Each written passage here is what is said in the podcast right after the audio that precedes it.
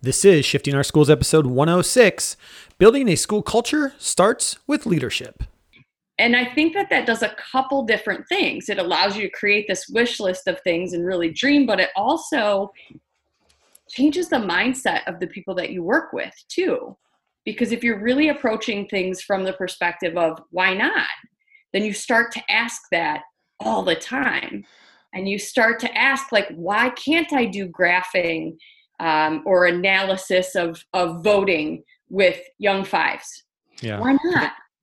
Listen up, educators. Are you looking to take your classroom to the next level? The technological shift in education is happening right now. If you're looking to integrate technology into your classroom, you're in the right place. Welcome to Shifting Our Schools with your host, Jeff Utecht. Well, welcome back to another episode of Shifting Our Schools and the first episode of the 2020 year. Happy New Year to you all, and I hope you had a wonderful winter break. Of course, here in Seattle, break gets over and the storms start rolling in. We've been dealing with 30 mile an hour winds over the past 48 hours as students have gone back to school this week. Uh, and the storms are supposed to pass in the next few days, just in time for us to get our first Arctic blast of the season here in the Pacific Northwest, which means there's now snow in the forecast. And I'm working with some school districts next week, and all of a sudden the emails are coming through that, well, in case of a snow day, so we're already preparing for our first snow here in the Northwest. But uh, hope your new year is off to a great start. For those of you who have listened to our episodes last month, remember we were giving away Flipgrid stickers to those who left Flipgrid responses to our podcast questions every week. We put those names in a hat, and I'm excited to tell you that Teresa from Pennsylvania was our winner. Congratulations, Teresa. If you wouldn't mind filling out the contact form on the sospodcast.org website and send me your address, I'll get those stickers off to you in the next few weeks, along with those magnets. They're pretty cool. Appreciate you stopping by and leaving us a Flipgrid response. And once again, congratulations, Teresa. Now, we wanted to start 2020 off with a bang, so we're going to run this next giveaway starting with this episode and running until the end of February. So we're going to do two months for this prize because this prize is pretty cool. And we're giving away a Flipgrid pop up tent to one lucky winner. So you have to kind of imagine this. You're going to have to listen in the podcast for the next two months. I'm going to uh, be talking about this a lot. It's pretty cool. It's basically a tent that you set up in your classroom that kids can go and record in. It's actually a recording tent, but it folds up into a nice little packet. You can put it away and only get it out when you need it. I'm going to have a video of exactly what does it look like, and I'm not going to take it out of its uh, case because I want it to be new for you. It's brand new. I got this from Flipgrid, and um, I want to give it away to some teacher who or a coach that wants to use it with kids in your school. This thing is pretty cool. And so we're going to be doing this for the next two months. So for the month of January and February, anytime that you leave a Flipgrid response to one of our uh, questions in our podcast over on our Flipgrid, you will be entered to win this really cool tent. And again, you can go over there and I've got, I'll have a video there for you that you can actually see what this thing looks like. It's pretty sweet. It's made for one student can go in at a time. They can close it, record, do their little recording. The other cool thing I just found out, and I was looking at it, I hadn't had got it out for a while. It's actually green color. So I'm wondering if it'll also act as almost like a green screen to do some green screen stuff in your classroom with something like WeVideo or another video project as well. It's pretty sweet. Uh, but you'll see more about that over at our Flipgrid. So how do you enter to win, you ask? Well, it's pretty simple. To enter your name to win, there are two really easy ways to do it. So first, you can head over to sospodcast.org. That's our website. And at the top, click on the link Flipgrid. That will take you to our Flipgrid topic where you can leave your answer to this episode or any of the episodes between now and the end of February. Every single time you leave a response to our questions, you're entered to win. So there's going to be something like seven or eight episodes, and you'll probably uh, you could be entered to win. Your name could be in the bucket uh, seven or eight times. So that's all you have to do. Or if you don't want to do it through your uh, computer, you can actually download the Flipgrid app to your phone. And when you enter the code, it'll ask for a code. Enter the code SOS Podcast, and you'll be taken right to our grid where you can start up your camera uh, and answer the questions from the podcast. So if you happen to be listening to us while you're running or you're driving and you finish your run for the day or you finish driving, grab your phone, leave us the response to the question right there as well. Also, we're always asking to see your classroom. You know, feel feel free to take us on a, a, journey of your classroom or a day in your school. We love hearing from each other. We're trying to build a community here and we all learn from each other. That's what this is all about. So each week we ask you a question based on that week's podcast, and all you have to do is give us your thoughts on the podcast and the questions, and you're entered to win. The more questions you answer, the more times your name goes into the pot to whip this to win this really cool Flipgrid pop-up tent for your classroom or school. This week's podcast, we talk about the importance of leadership in schools and leaders driving the mindset with teachers in their building. Such a great episode. I think you're really going to enjoy this one. So this week, here's our question. What do you do as a leader in your school or that you have had leaders do that help to set the right mindset for teachers in their school. One of the things we know is being a leader in a school is helping teachers have a mindset. And you're going to hear a lot about that in today's podcast. So that's our question this week. What do you do as a leader in your school or that you have had leaders do that help to set the right mindset for teachers in your school moving forward? And you're going to hear a lot in today's podcast about that. So head over to our website or to uh, Flipgrid and leave your response after you listen to today's episode to our question and enter to win this really cool Flipgrid pop up tent. This week, Chris Butler and I chat with Angel Mensing, an elementary school principal from Michigan, who is reopening a school and talks about the mindset she helps to develop with her teachers and supporting them in doing the work with students a wonderful conversation with a talented and focused school leader. And with that, hope your new year is off to a great start and on with the show. All right, welcome back to another episode of Shifting Our Schools. Uh, so excited to be joined uh, by once again with Chris, and we have Angel on the line this evening. So it's going to be a fantastic conversation. Chris, how are you doing? We'll get the uh, the Chris Butler update, uh, which is how we usually start these podcasts these days. So uh, yeah, I'm doing doing well, doing well. Twenty four hours in the life of Chris Butler, right? yeah, that's um, right. so yesterday, last after school, I did a I had a PD session set up for teachers, and we had a small group of about four or five teachers that had signed up originally. Um, and it was all wrapped around the idea of using technology to see to gauge student learning to see where they're at use it for formative assessment and to guide instruction from there and that sort of thing. So we were going to explore three different tools. Um, unfortunately only had one teacher show up but we've had this conversation before. One's better than none, right? That's right. That's right. One's one's better than none. And she was stoked. She was oh, just good. loving all the things we were talking about. She's like, I'm gonna take this and use it tomorrow in class. And I'm just like, oh, awesome, fantastic. So awesome. got to do that. And then today spent time with the one of the admin at the high school, um, working on our plan for we have a PD three day uh, tech PD session set up um, for when we get back after holiday break. Um, and so we were talking about that and it's really cool because we kind of have the same mindset. The way that our district is right now it feels like everything is kind of its own separate box mm, and yeah. we're i'm like i'm really trying to streamline things like tech doesn't need to be a separate piece like all these things fit together.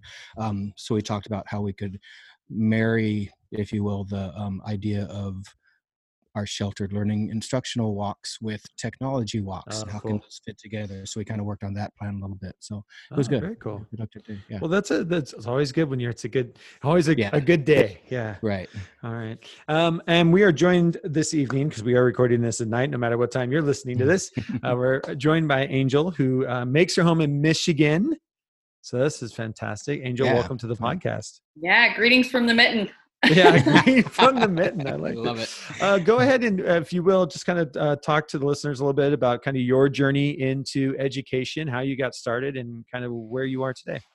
Yeah, absolutely. So um, it's it's been really fun to kind of think about that journey in education, um, and it is shocking to me to be able to say that it's about two decades long, which wow. I don't know how that's possible, um, but it is. So, yeah. Um, but I think eh, one of the coolest things, one of the most vivid memories I have as a kid, and I remember I was in the eighth grade, and I walked out of my bedroom and I said to my mom, "I'm going to be a teacher," and she looked at me like oh, okay. You know, came out of nowhere, like, who waltzes out of the room and says that but um, and so I, I, have that clear memory of that mm. and i think about the reasons why that is such an important part of my life and it's because other people poured into me mm. um, in a way that i hope to be able to you know do with my students and my staff and just basically anybody i you know kind of run into in this this awesome um, you know profession seems like such a eh, way to say it like yeah, it's so right. much more than that right so sure.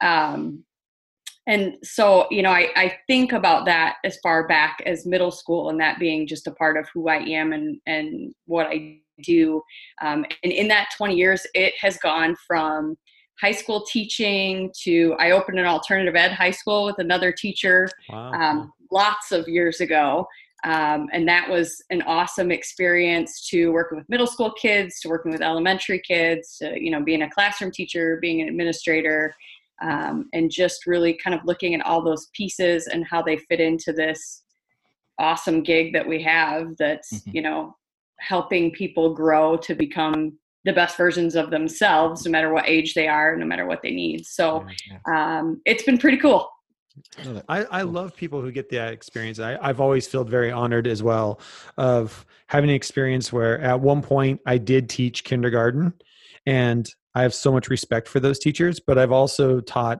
high school, right? And I think mm-hmm. there's this thing when you when you're in education, like there's a, a real opportunity when you like your story you've you've seen every grade level you, at some point you've been interacting with every grade level along the way and the development the child development at all those different ages is so unique and different and i find it very rare that you find it, it seems very rare to me that there are educators who get to see the whole experience yeah. right? Like you become a primary teacher and you're in primary teacher or you're a middle school teacher and so you only ever see kids at that kind of that stage. But when you have those experiences where you get to you know you're i love like when i was a tech coach i would one day be in 11th grade class and the next day be in a second grade class. Yeah. and i remember going like oh my gosh look at this. Look at you know the the way that learning happens uh, and didn't you find things in that second grade class that helped the 11th grade class and then like vice versa for sure. right? yeah yeah. For sure yeah it's so great it's so great.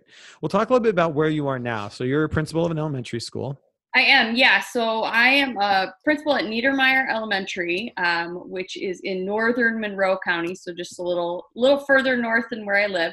Um, and it's a newly reopened elementary school. So the district, um, 12, 15 years ago, um, it was open and you know dwindling enrollment, budget cuts, things like that. The superintendent at the time made the very courageous choice really to um, to close the building down and kind of regroup students if you will.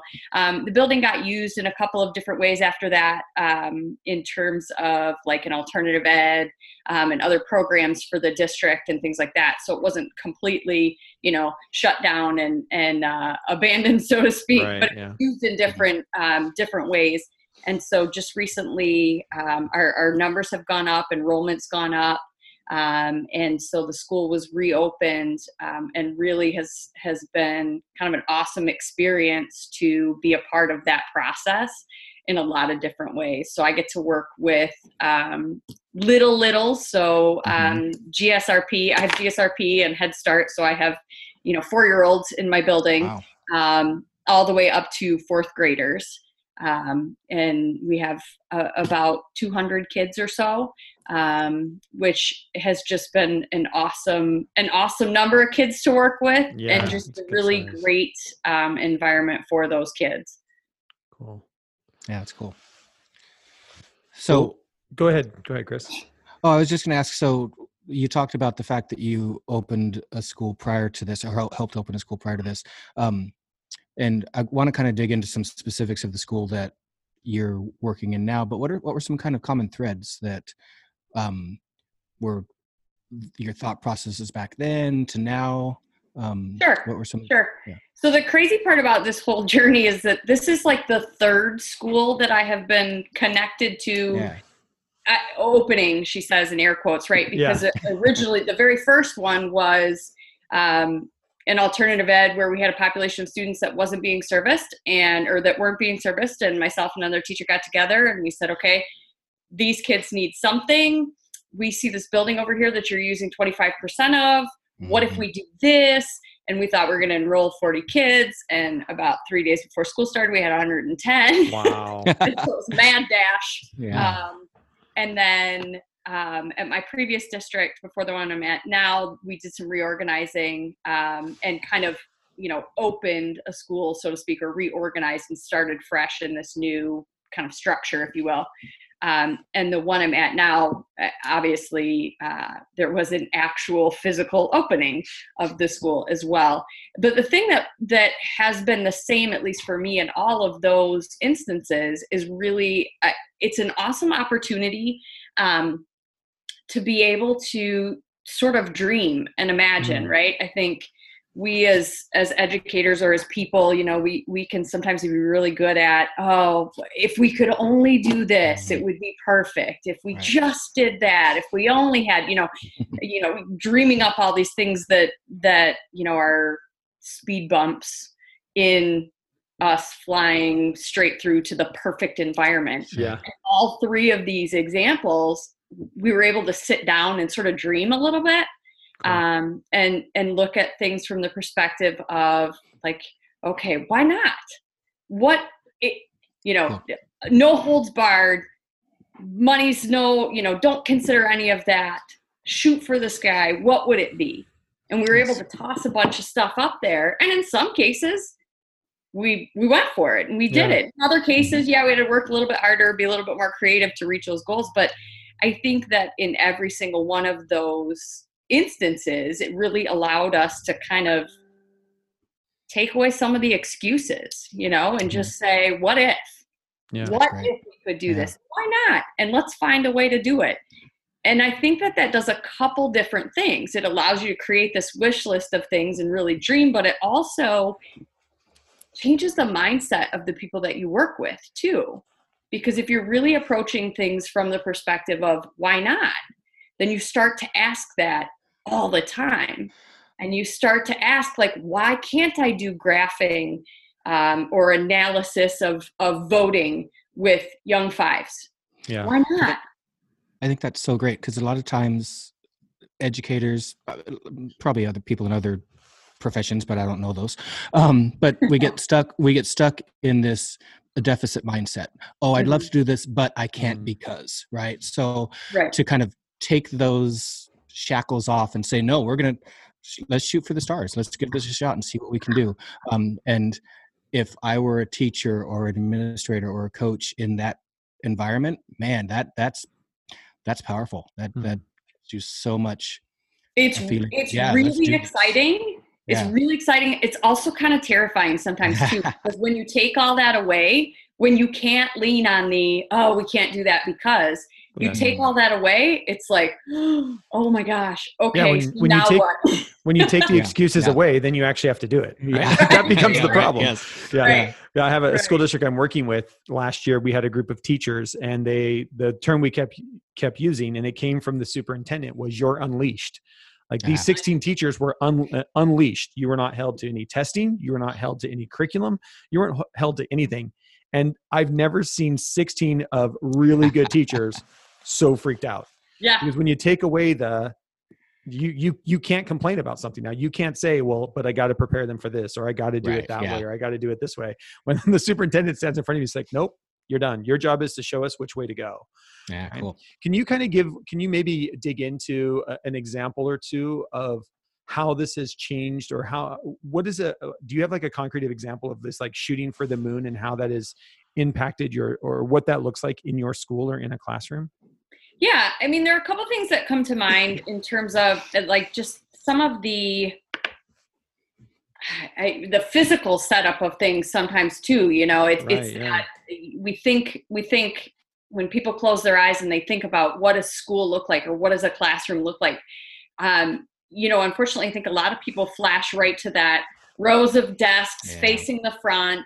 You know that that quote unquote traditional setup. Sure. Um, and things as simple as here's your space, design it. What's your end goal? What do you want your kids to be able to say and do and think and feel and all of those things? Okay, so how do we set this environment up physically first to make sure that that can happen? um, and toss some of that stuff out. You know, alternative seating comes to mind, and right. you know, interactive boards and things like that, where you know you really put the the kids in a position to be able to kind of take charge of their learning too. Mm-hmm. Um, you know, it's a lot easier to have a group discussion when the seating is set up in a way where you're able to do that. You don't have to pick up a desk and turn it, move it, and all that. You know, you can do that. Like, let's take that barrier away, right? Move what yeah. you have, make it work. But if you get to dream up the space and you get to dream up the physical setup of things um, with with your end goal in mind, awesome things happen and you start to kind of think outside the box for you know a use yeah. of a cliche there but um and then like i said just a minute ago about you know young fives one of the coolest things i saw this year um so far yeah. is this i have a classroom full of young fives right so little little people um, but right around election day my young fives teacher had the kids took them through the entire voting process Wow. So they lined up in the hallway. they checked awesome. in with the assistant and, to make sure they were registered voters, and then yeah. they went into the room and there were, you know, uh, folders set up, kind of like voting carrels, and there was your ballot, and you got to choose, and then you had to put it in the box, and then afterwards they went through and they graphed all the data, and then I listened to these wonderful little people analyze data. Yeah, tell awesome. me these kids can't do it. Yes, yeah. they can. And they yeah. told me why the cat was the best pet in their house. um, and, and they could not only tell me numbers and analyze that, but also why they thought or why their classmates thought the way that they did and they voted. And these five year olds. Yeah. So, you know, I, I just, I think if we, if we look at what's our end goal, what do we want them to do, we set up the space for success, we ask the right questions, and then we get out of the way, amazing things happen. It's the mm, coolest. I love it. So if a teacher, and I'm just trying to just so other so we other administrators who are listening to this podcast kind of might be able to understand how this works. At, at your school, for example, if I'm a teacher and I want to do some alternative seating and I want to get some bean bags or I want to get some chairs that uh, you know are like they they wobble a little bit and they're or they want to get like the yoga balls. Um, do I come to you as the principal and say, "Hey, I've got an idea. I want to take these 15 desks out of my room and I want to get two standing desks, four beanbag chairs and do does a teacher have does a teacher come to you with a plan do you, are yeah. you doing this as a as a school is it individual teachers like just how does how does how's that breaking down to sure. like the financial part into the classroom environment piece yeah so there's a couple pieces to that because some of the design work for the building and and classrooms and seatings and or seating and things like that happened um, you know prior obviously prior to the start of the school year so there's lots of planning that went into that um, from the initial stages and now that we're that we're in it right we're where the, the kids are in the classrooms right. and we're living in it and all of these you know oh, I thought it was going to work great that we did yeah. it this way, but now I want to change a little bit. Um, I, I will say, so yes, they do, you know, come to me and say, here's what I'm thinking. Here's what I want to do. How do we make this happen?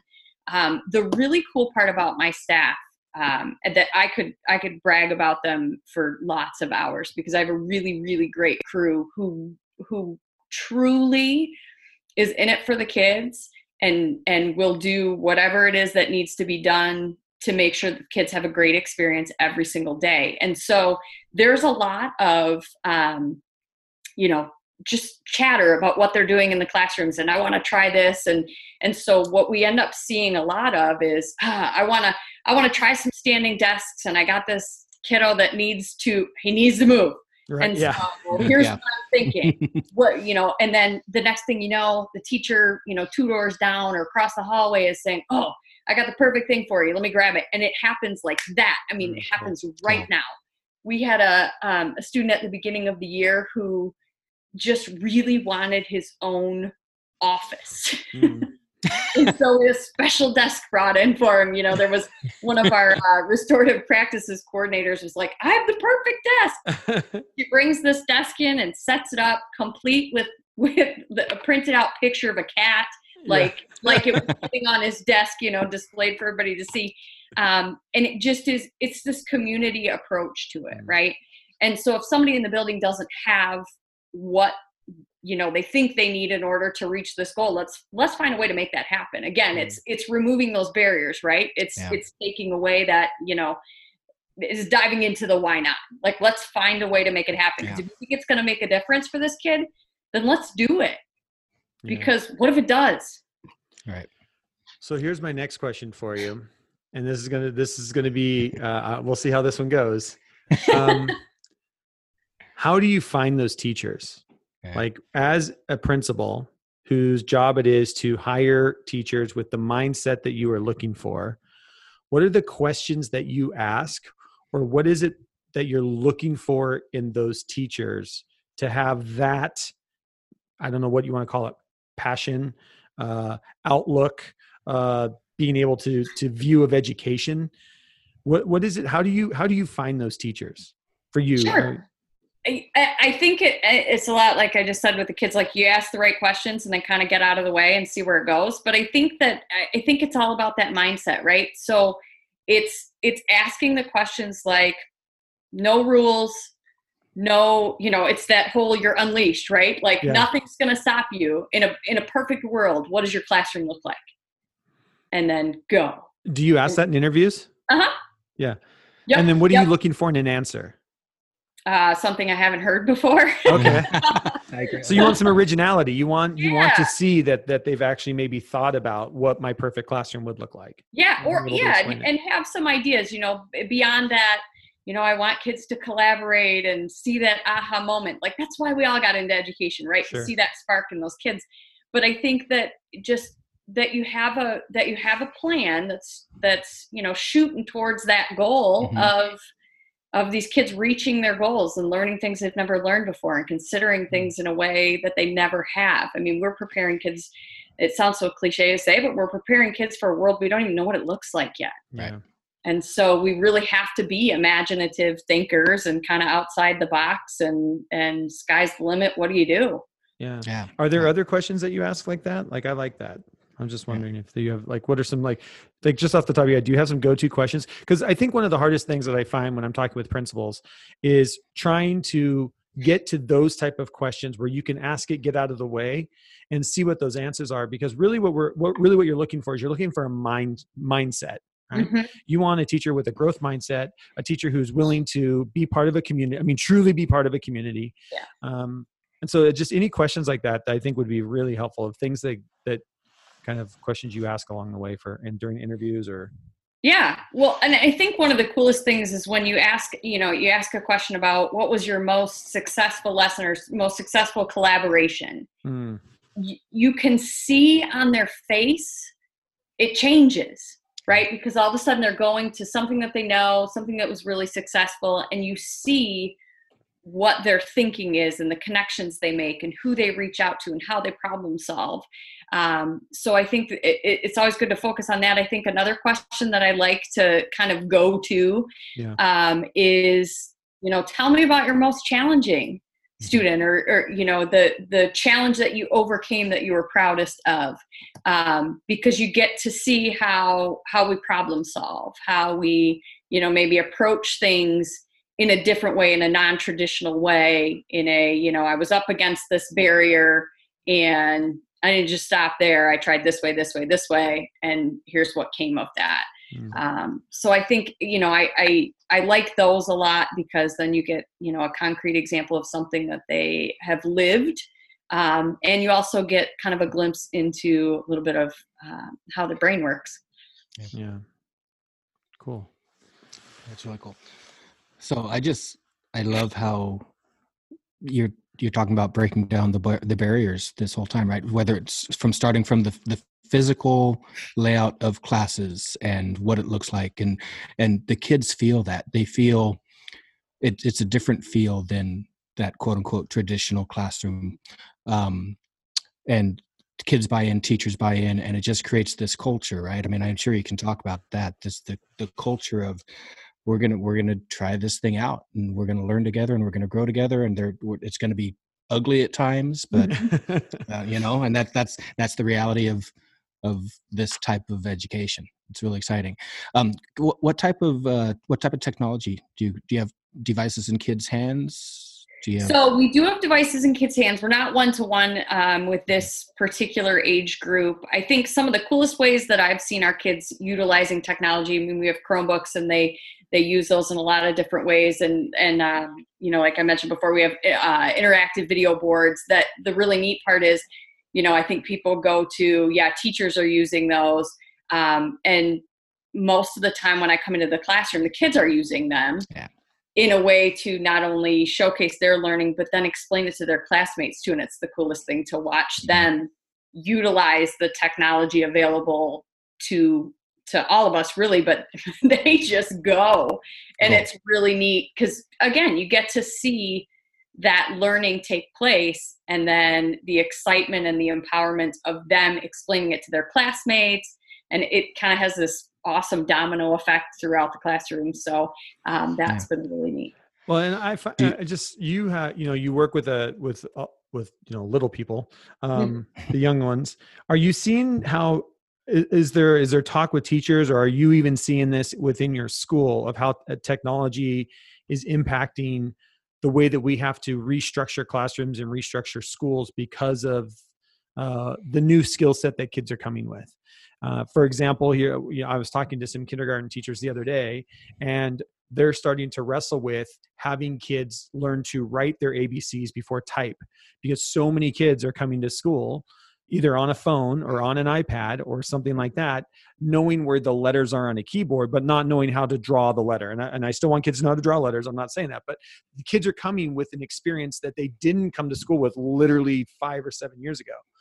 Right. And so how are uh, just are, what are those conversations you have? Like, are there other unique needs for, uh, for, for this specific generation right now that you're seeing in your school that you guys are kind of playing with, wrestling with, or things that have just come out from teachers? Yeah, absolutely. You know, we're noticing we're noticing that as well. I mean, your specific letter example is great because it really is. You know, you you hand a kid a device, especially a phone or a tablet. I, you know, it's the yeah. thumb, right? right. Kids are doing everything yeah, with thumbs and the funny part about that is you know that that obviously that's a learned skill well one of our um, math interventionists in our building started a typing club yeah. because she was proctoring one of our assessments and she the kids were struggling with a keyboard even because they're so used to doing everything on you know a phone devices, with their right? thumbs yeah. um, so so there's kind of that skill transfer and then again with the you know physically writing sentences and I mean physically writing their name. Yeah. You know, yeah. having to they can identify the letter, they can identify the letter sound, but the actual the the physical writing of the letter A, you know, we need to we need to continue to work on that. So yeah, we're we are noticing um, things like that, mm. um, and and just we're just trying to be really creative with how we do that. You know, and sometimes utilizing you know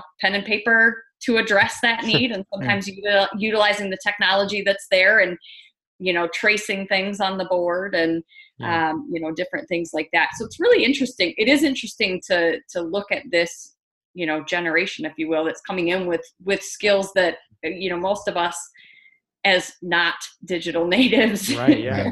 learned as the as the years went by and they're coming in with those it's kind of an interesting shift um, in that the stuff that we sort of you know take for granted or took yeah. for granted because that's what we grew up with is now yeah. the stuff that we need to teach yeah i i had a first grade teacher i was talking to uh, last week and she actually up on her bulletin on her wall she has you know the abcs like you would normally have them but then at the end of the abcs she also has a big poster that is the abcs of the keyboard oh mm-hmm. yeah. and even in first grade she is getting kids to compare and contrast yeah right? Oh, she's yeah. like, some days we pay scavenger hunt on yeah. the keyboard yeah. because it's not this is not an ABC order. Like you don't say A S D F G H J, like you know. And so she's she's she's really starting. She's thinking about this. She's like, this is the keyboard because even on your thumbs, this is the crazy yeah. part. Even on your, in your, it's it's this it's QWERTY keyboard, right? Yep. And so she's trying to figure out like how do she help and support a generation that, for better or for worse, is going to need to know this alphabet as much as they know the ABC mm. alphabet. Right. In fact, I would almost argue learning your alphabet on a keyboard is way more. Yep. I more of a transferable skill. May more important because the reason why we had to learn it A B C D E F G A that's the number that it is. But when you had to look up stuff, something in an encyclopedia or a dictionary, you needed to know alphabetical order. Mm. Yeah. Nobody's looking things up in an encyclopedia. Yeah. We don't yeah. even buy encyclopedia. I can't find a right. that's still buying encyclopedias or buying dictionaries. right. So being able to know, I mean, I, I want them to know, but I would almost be focusing more on where where is this alphabet and yeah. how does this alphabet impact my learning I don't know. I can't believe I just said it out loud, but I That's, put the I, up on the back of my neck. you know, you have one of those moments where you're like, are we, where's our focus for a generation, what they're going right. to need for the future? I don't know. Yeah. Interesting. I know. I just blew my own mind. I had not yeah. that before. I know. Moment of silence here. I know. I just, um, right? yeah. so, Angel, you talked about um, you talked about the group of kids that did the uh, the voting thing, which is super cool. Five year olds, you said? Yeah. Awesome. Yeah. Um, which is which is in a it's a form of project based learning, and I know from some past conversations we've had, you're kind of passionate about the project based learning thing. Is is that a thing that's happening at your school a lot? Are are are kids are teachers offering kids the opportunity to um, do some more authentic learning type things? Um, yeah, I we certainly are. I think the the interesting part of the school that I'm in right now is obviously we just opened um, in September, so there are a lot of um, lot of things that we had to sort of establish our procedures and routines sure, and things like As that. A school, so like, yeah, yeah, yeah, and so I feel like we're just starting to really have those good deep conversations about what is it what is it that we want kids to learn and then how can we get like? them to yeah. that um, and and so we've really approached our fourth grade class has really been we've we've really kind of leaned on them as the leaders in our school um, and and i believe really passionately in giving the students a voice an active you know participating role in the development of the school especially right at the beginning mm. um, and so we're starting to have those conversations with our fourth graders you know here's a here's a problem that we have you know our, our we just had the lawn hydro seeded when we go out and it rains here in michigan there's mud all over the place yeah. how do we cut down yeah. on the mud in our school what do we do um, and really put them in a position to just identify some of the simple things you know well if we walked from the sidewalk to the blacktop to the wood chips then we'd avoid the mud. Perfect. How do we get everybody to do yeah. that? Yeah, yeah. And they're making posters that say sidewalk, blacktop, wood chips, um, you know, like yeah. just things, things like that. Um, yeah. That just authentic problems, if you will, or situations that they can solve that are right there in their school building that impact not only them but the other kids. You know, like I mm-hmm. said, we really talk to them about being leaders. Um, and so it's really fun to go to them with something that our head start classes are trying to figure out how do they you know on days where they can't go outside what do they do for recess okay fourth graders what could we have them do yeah well they could go to the gym oh but that's kind of during lunchtime so maybe they can't because somebody's already in there what do we do um, so really giving them those authentic problems yeah. and saying, how do we make this happen? And the coolest things happen because they come up with ideas that maybe we didn't. But then they also, like the voting example, they also surprise us because they interact with each other in ways that most people would think, oh, they're in fourth grade. They don't know how to do that. Yeah, they do. Yeah, yeah. yeah. They do. Yeah. Like, let's set up the environment for them to be able to do it and let them fly and then you know coach them along the way because they're mm-hmm. you know they're kids yeah. and humans and you know we're gonna have you know missteps or you know mistakes yeah. or whatever but that's that's such a vital part of the learning process too so um, so that's kind of where we've started so far um, at Niedermeyer is just with the you know what's an authentic problem we're facing right. and how we fix it. Yeah. Well and and a couple things really struck me when you were talking about that giving the, the kids ownership. That's so powerful yeah. right?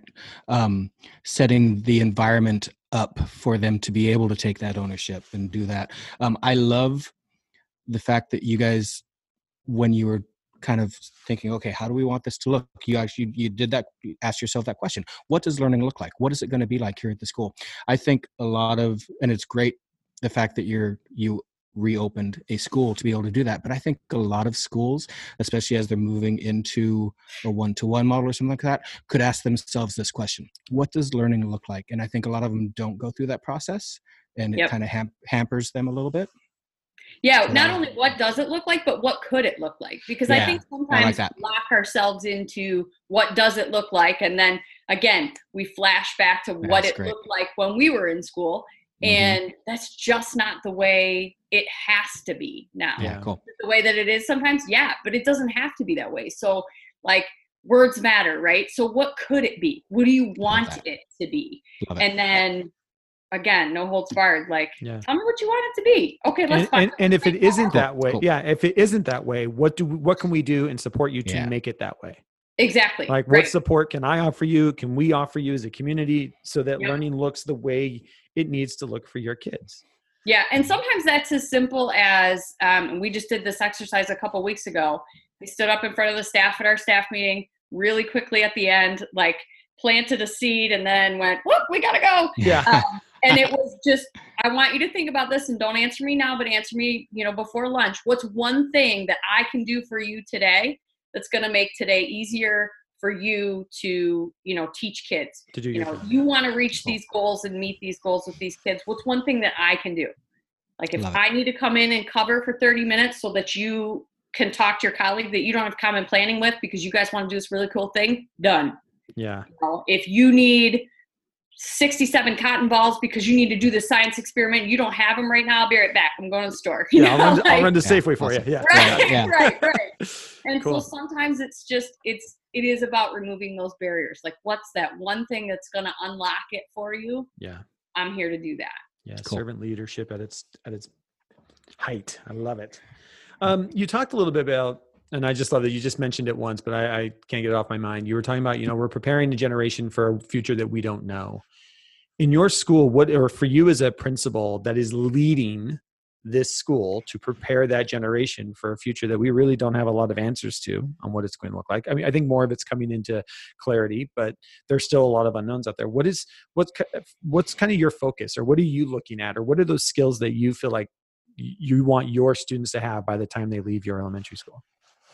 So I, ultimately, problem solving, right? Like I think we just need to look at at every situation as a problem and unfortunately problem sometimes has negative connotations but it, right. it, you know like how do we attack that?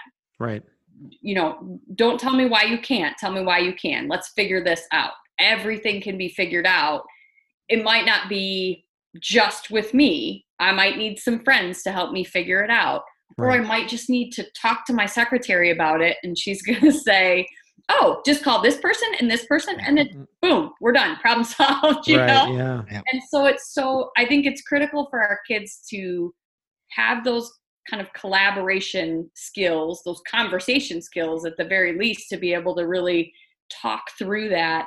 Um, to wonder about mm. things. Like we live in a mm, world where that. we can figure just about anything out in mere seconds, right? Yeah. And so I think I think we need to foster and facilitate that wonder and also encourage like hey what do you wonder about that? Yeah. sometimes we have to ask that question right? Because they just don't they just don't wonder. Yeah. And i think we're dealing i think we're dealing with a generation that wonderment is at a whole different level than it was when i was in third or fourth grade. Because sure. when i was in third and fourth grade i wondered about something. I needed to know my abcs and get an encyclopedia to maybe learn two paragraphs where this generation i love this patrick green uh, and i were consulting together. He's a good friend of mine another consultant. And the other day he, we were talking with a bunch of teachers and all of a sudden he's just like he's like, we have to understand that we live in a world where facts are all around us in the air. Like we all most of us not everybody but you live in a world where you literally can pick up your phone or it, at my house i just get to say hey echo what about x y and z? And the facts are literally here. Yeah. yeah. so your wonderment can be at a level above the fact because the fact's the easy part now. Like I don't need yeah. to wonder why or how or how many legs does a spider have. That fact I can find. My wonderment be, might be why did these ones live in the ground and why did those ones build webs?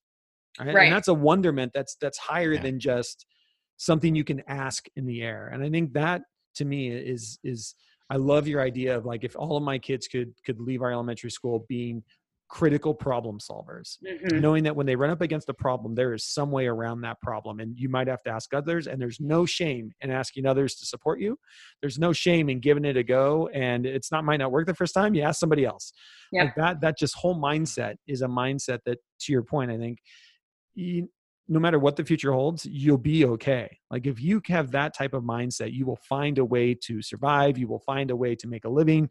You whatever whatever the future holds, right. you will find a way to be a successful person. You know. Right. Well, I think we have to model. I mean, we we definitely have to model those skills for the kids, right? right. And so we, as the you know adults in the building, are trying to solve problems. And and in a lot of cases and i've really focused on this a lot in the last probably month and a half to two months is doing a lot of thinking out loud um, and doing a lot of thinking out loud around kids too. Yes. So it's you know oh here we are trying to figure out this problem. I wonder what we could do. And it sounds a little you know hokey at first but they need to see and hear like this is how we attack these problems. This is how we this is how we collaborate with somebody else. I wonder if I tried this, how's it going to work? Oh, yeah. and somebody says, nope, it's not going to work because X, Y, and Z, you know, whatever. But just modeling that process for the kids too, where it's not necessarily, I have a question, I look it up, I write the or write the answer write down, down. the answer down, yeah. You know, right. and then yeah. check, moving yeah. on, you know, right. compliance done. Um, but you know, it's the what's next, and and they we have to coach them through that process. Yeah. So that's been a really cool focus in the last little bit.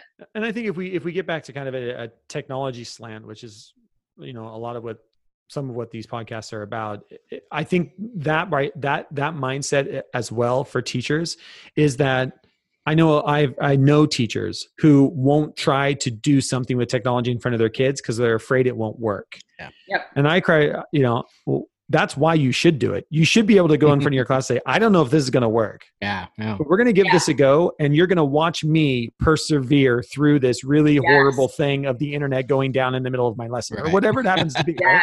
Like you're going to see me persevere through that.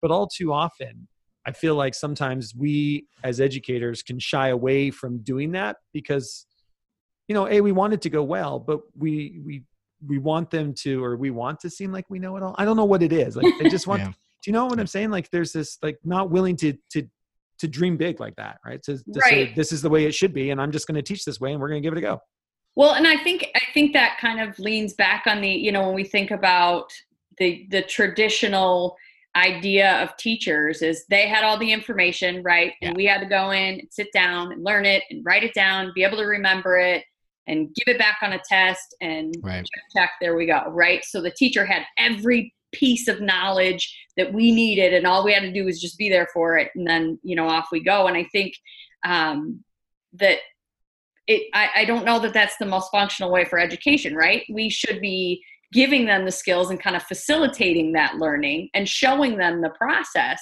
because there's no way there's no way we know it all as teachers right? There's no way. You just said the facts are everywhere. They're in the right. air they're floating around. Like that's a lot of stuff to have to know exactly. Yeah but right. to be able to show the kids okay when i have this question here's how i figure out you know the answer or an answer not necessarily the answer right, right. so mm-hmm like here's how i navigate that process and i love what you just said about um, you know kind of persevering through that stress in front of the class because that it, that's critical you know we sure. stand up there and we you know we panic and we shut down sure. and, and yeah. it's over right and so yeah. we have to you know help the kids see oh okay i can figure this out i can get through this and the really cool thing that happens that i've seen happen not only with colleagues but with students as well is when something like that happens when something freezes or the teacher's not sure where to go or or whatever there's somebody right there with oh try this oh yep. try this exactly. and the the learning that comes from that process is so cool because then mm-hmm.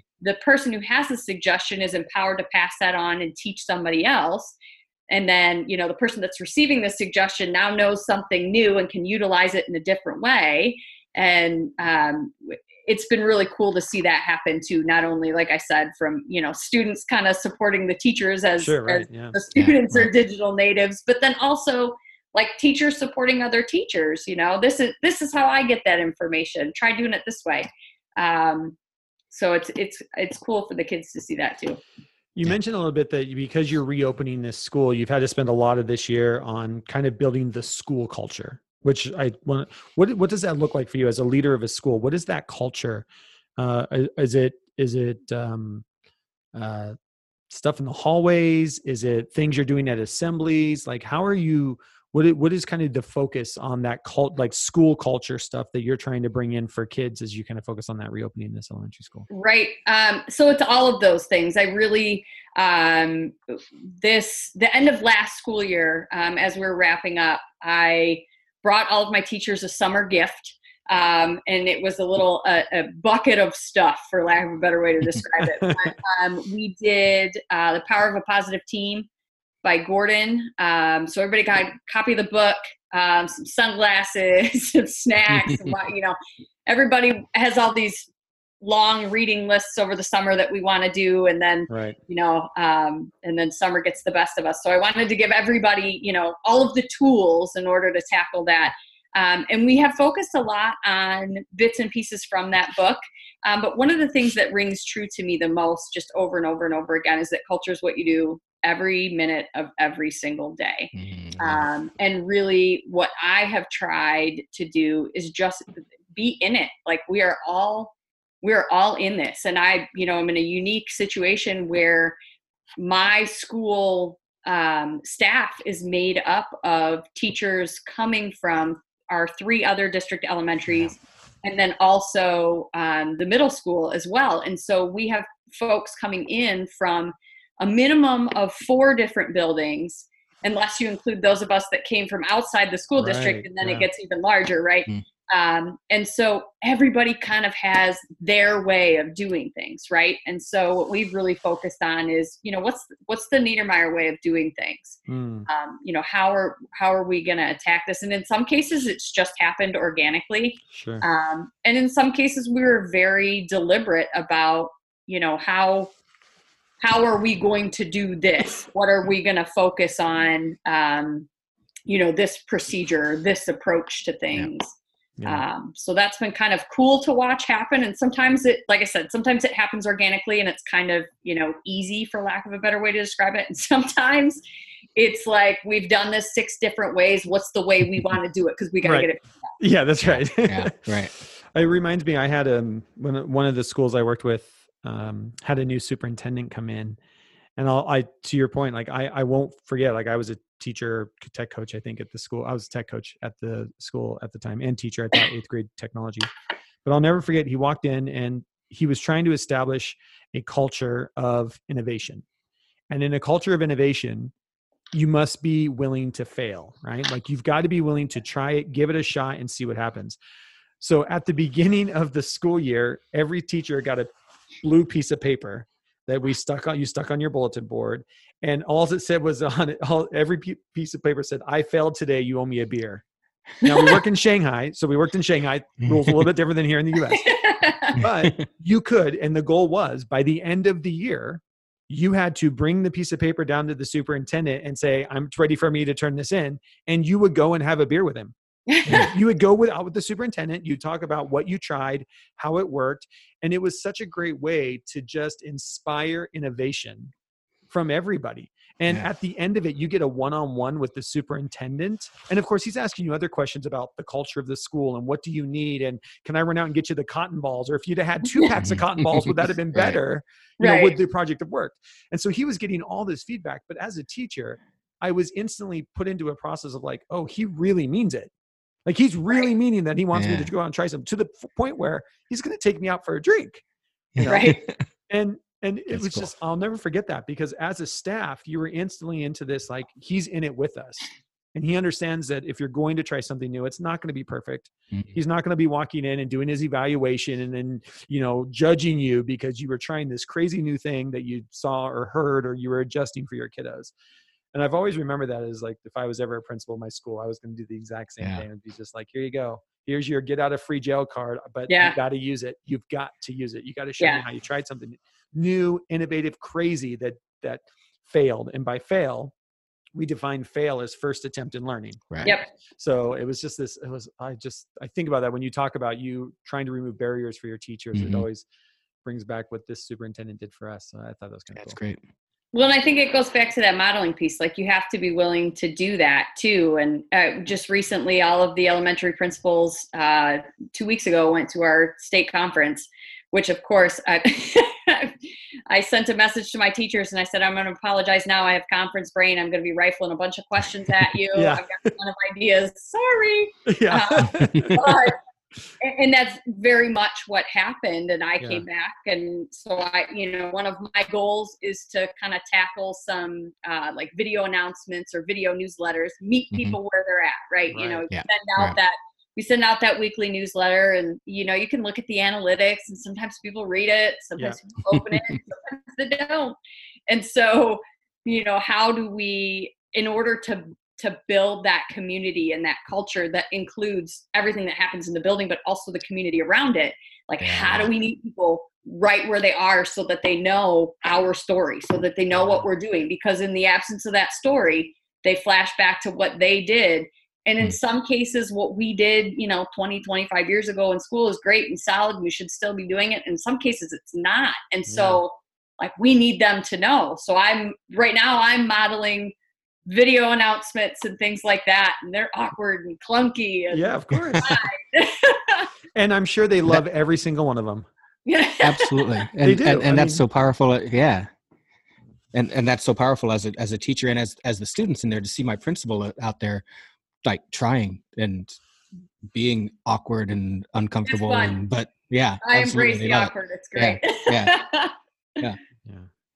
that's great well, thank you for taking time out of your busy schedule. I don't want to keep you too late because I know uh, it's a little bit later than 5:30 p.m. where you're at in Michigan. a little here. bit. uh, so, um, but appreciate you taking time out of your busy schedule to uh, chat with Chris yeah. and I tonight on just uh, the culture of your school, the way that you're um, you're looking at the things you want your students to to leave your elementary school with. So, I really appreciate taking time uh, to chat with us this evening. Yeah, I appreciate it so much. Thanks for letting me learn from you guys. Thanks. Angel, it was great. Thank you. Thanks. Thanks so much for listening to this episode of Shifting Our Schools with your host, Jeff Utecht. For more great content and to stay up to date, visit sospodcast.org, facebook.com slash Jeff Utecht, and on Twitter at JUtecht. If you enjoyed today's episode, please leave a review and subscribe, and we'll catch you next time on Shifting Our Schools.